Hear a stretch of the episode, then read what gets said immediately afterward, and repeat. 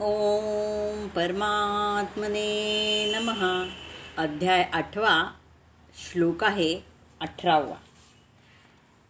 अव्यक्तात व्यक्तयाः सर्वाः प्रभवन्ति. अहा हा आगमे रात्री आगमे प्रलियंते तत्र एव अव्यक्त संज्ञके.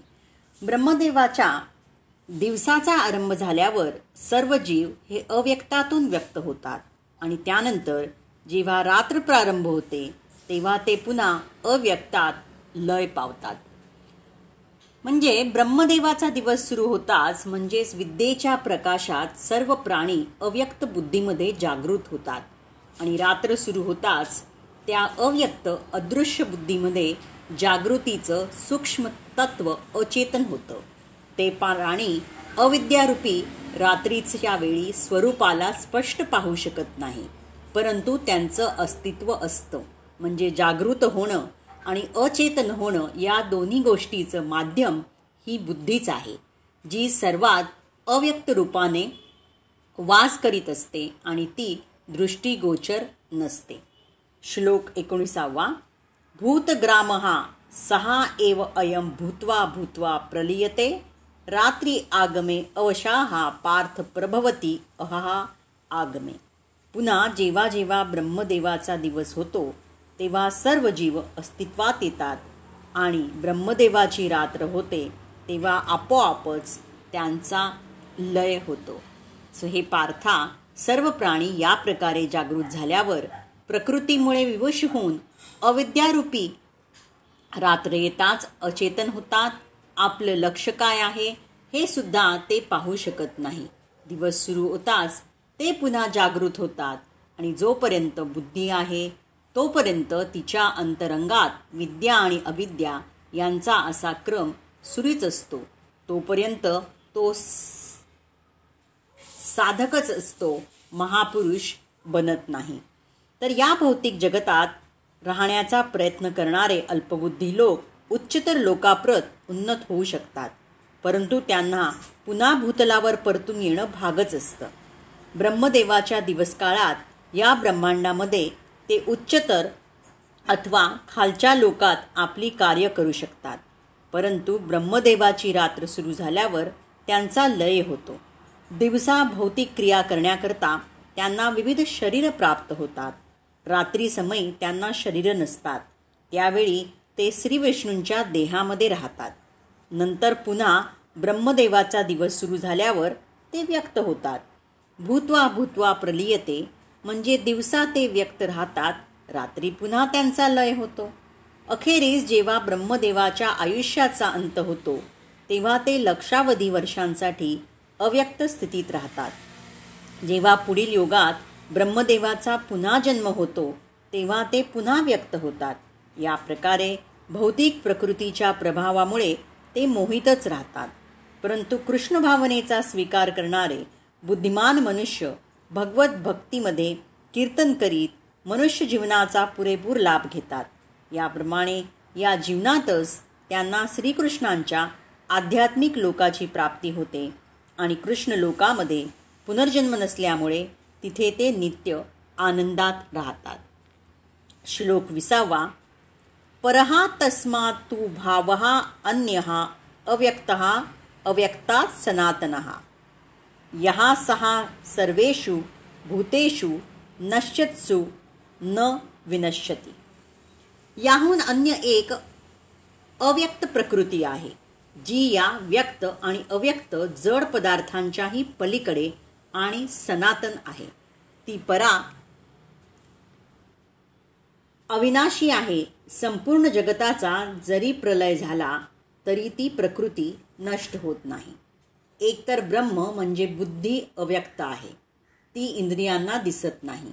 तिच्याही पलीकडे सनातन अव्यक्त तत्व आहे. जे सर्व भूतमात्रांचा नाश झाला असतानाही स्वतः विनाश पावत नाही.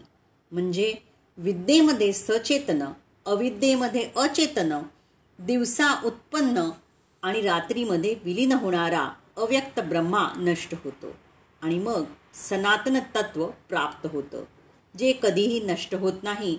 बुद्धीमध्ये वर सांगितलेलं असं जे तत्व मिळतं तेच माझं परमधाम आहे.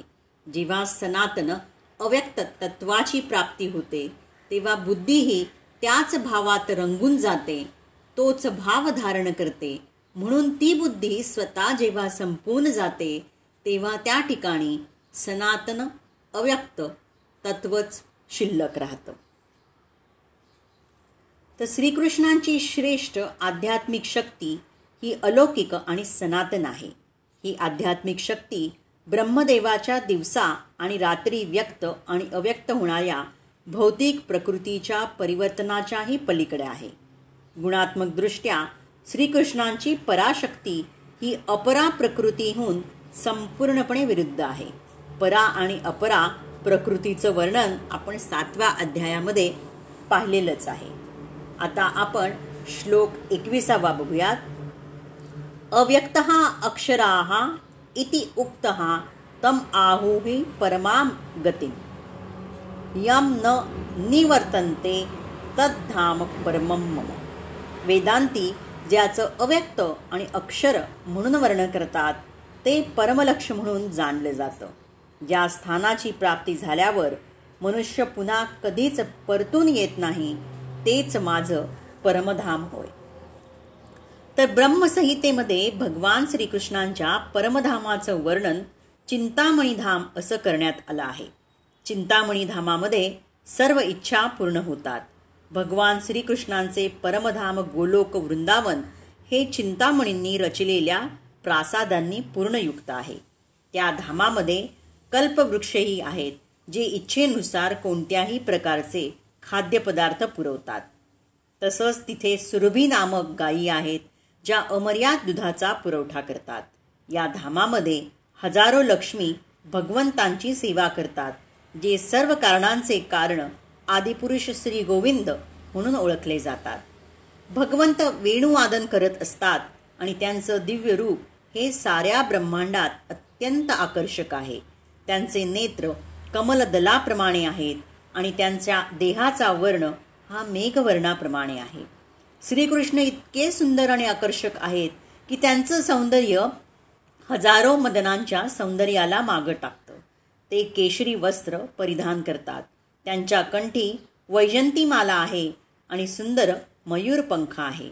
भगवद्गीतेमध्ये भगवान श्रीकृष्ण आपल्या स्वतःच्या धामाचं गोलोक वृंदावनाचं केवळ मोजकंच वर्णन करतात. हे गोलोक वृंदावन आध्यात्मिक जगतामध्ये सर्वश्रेष्ठ आहे आणि याचं विस्तृत वर्णन ब्रह्म संहितेमध्ये करण्यात आलं आहे. वेदामध्ये कठोपनिषदामध्ये एक पॉईंट तीन अकरामध्ये सांगण्यात आलं आहे की भगवत धामाहून श्रेष्ठ असं इतर कोणतंही धाम नाही. म्हणजेच ते परमलक्ष आहे. जेव्हा मनुष्याला भगवत धामाची प्राप्ती होते तेव्हा तो भौतिक जगतात पुन्हा कधीच येत नाही. भगवान श्रीकृष्ण आणि त्यांचं परमधाम हे गुणात्मकदृष्ट्या सारखंच असल्यामुळे त्यांच्यामध्ये मुळीच भेद नाही. या पृथ्वीवर दिल्लीच्या दक्षिणपूर्व दिशेला नव्वद मैल अंतरावर असलेले वृंदावन म्हणजे आध्यात्मिक विश्वातील परमधाम गोलोक वृंदावनाची प्रतिकृतीच आहे. जेव्हा श्रीकृष्ण पृथ्वीतलावर अवतीर्ण झाले त्यावेळी त्यांनी या वृंदावनातच लीला केल्या. वृंदावन भारतामधील मथुरा जिल्ह्यामध्ये आहे आणि त्याचं क्षेत्रफळ हे चौऱ्याऐंशी मैल आहे. आता आपण श्लोक बावीसावा बघूयात. पुरुषा सहा परहा पार्थ भक्त्या लभ्या तू अनन्या।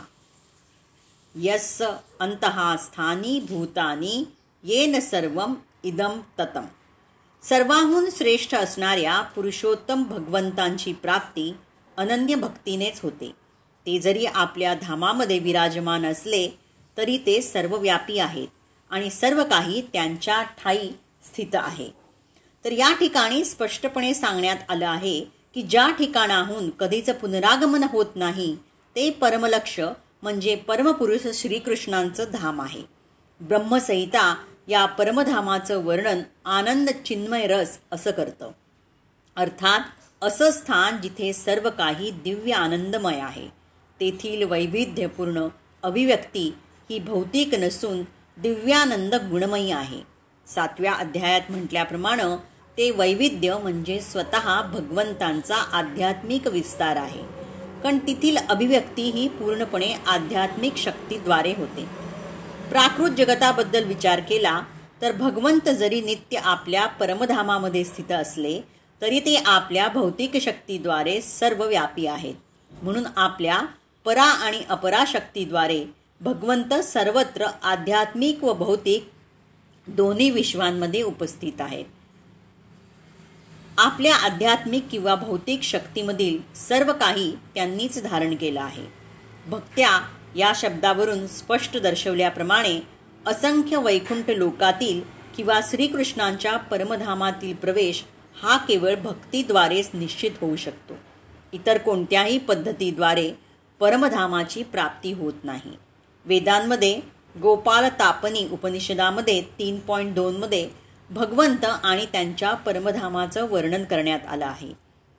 या धामामध्ये केवळ श्रीकृष्ण हेच एकमेव भगवंत आहेत. ते परम कृपामूर्ती आहेत. आणि त्या ठिकाणी ते जरी एक भगवान म्हणून स्थित असले तरी त्यांनी लक्षावधी विभूतींमध्ये स्वतःला विस्तारित केलं आहे. वेदांमध्ये भगवंताची तुलना एक निश्चल तरीही अनेक प्रकारची फळं फुलं पानं असणाऱ्या वृक्षाशी करण्यात आली आहे. वैकुंठ लोकावर अधिपत्य असणारी भगवंतांची विस्तारित रूपं ही चतुर्भुज असतात आणि त्यांना विविध नावं असतात. उदाहरणार्थ पुरुषोत्तम त्रिविक्रम केशव माधव अनिरुद्ध ऋषिकेश संकर्षण प्रद्युम्न श्रीधर वासुदेव दामोदर जनार्दन नारायण वामन पद्मनाभ. ब्रह्मसंहितेमध्ये पाच पॉईंट सदोतीसमध्येही सांगण्यात आलं आहे की भगवंत जरी आपल्या परमधाम गोलोक वृंदावनामध्ये विराजमान असले तरी ते सर्व व्यापी आहेत आणि यामुळेच सर्व काही व्यवस्थित चाललं आहे. श्वेतश्वर उपनिषदामध्ये सहा पॉईंट आठमध्ये सांगितल्याप्रमाणे त्यांच्या शक्ती इतक्या अनंत आहेत की ते जरी अत्यंत दूर असले तरी त्या शक्ती निर्दोष रीतीने सृष्टीतील सर्व क्रियांचं संचालन करतात. तर आता आपण एक छोटासा श्लोक तेविसावा बघूयात. यत्र काले तू अनावृत्तीम आवृत्तीं च एव योगिनाः। प्रयाताः यान्ति तं कालं वक्षामि भरतऋषभ हे भरतश्रेष्ठा आता ज्या वेगवेगळ्या काळी योग्यानं या जगतातून प्रयाण केलं असता तो परतून येतो अथवा येत नाही याचं मी तुला वर्णन करतो. जे भगवंतांना पूर्णपणे शरण गेलेले विशुद्ध भगवत भक्त असतात ते आपण आपला देह कोणत्या पद्धतीने अथवा केव्हा त्याग करावा याची मुळीच पर्वा करत नाही. ते सर्व काही श्रीकृष्णांच्या हातात सोपवतात. सुखानं आणि सुलभतेनं भगवत धामात परत जातात. परंतु जे अनन्य भक्त नाहीत कर्मयोग ज्ञानयोग हटयोग यासारख्या आध्यात्मिक साक्षात्कार प्राप्तीच्या मार्गावर विसंबून असतात त्यांना योग्य काळीच देहत्याग केला पाहिजे. जेणेकरून त्यांना या जन्ममृत्यूंनी भरलेल्या भौतिक जगतात न परटण्याची निश्चिती होते. जर योगी सिद्ध असेल तर भौतिक जगाचा त्याग करण्याकरता तो स्थळाकाळाची निवड करू शकतो. परंतु जो जर सिद्ध नसेल तर त्याचे यश योगायोगाने विशिष्ट योगकाळी प्रयाण होण्यावर अवलंबून असतं. ज्या काळी मनुष्यांचं प्रयाण होतं आणि त्याला पुन्हा परतून यावं लागत नाही त्या योग काळाचं वर्णन भगवंत पुढील श्लोकामध्ये करतात.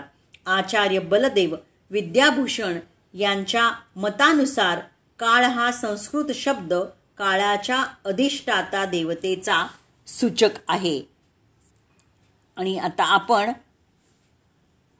पुढचा श्लोक उद्या बघूयात.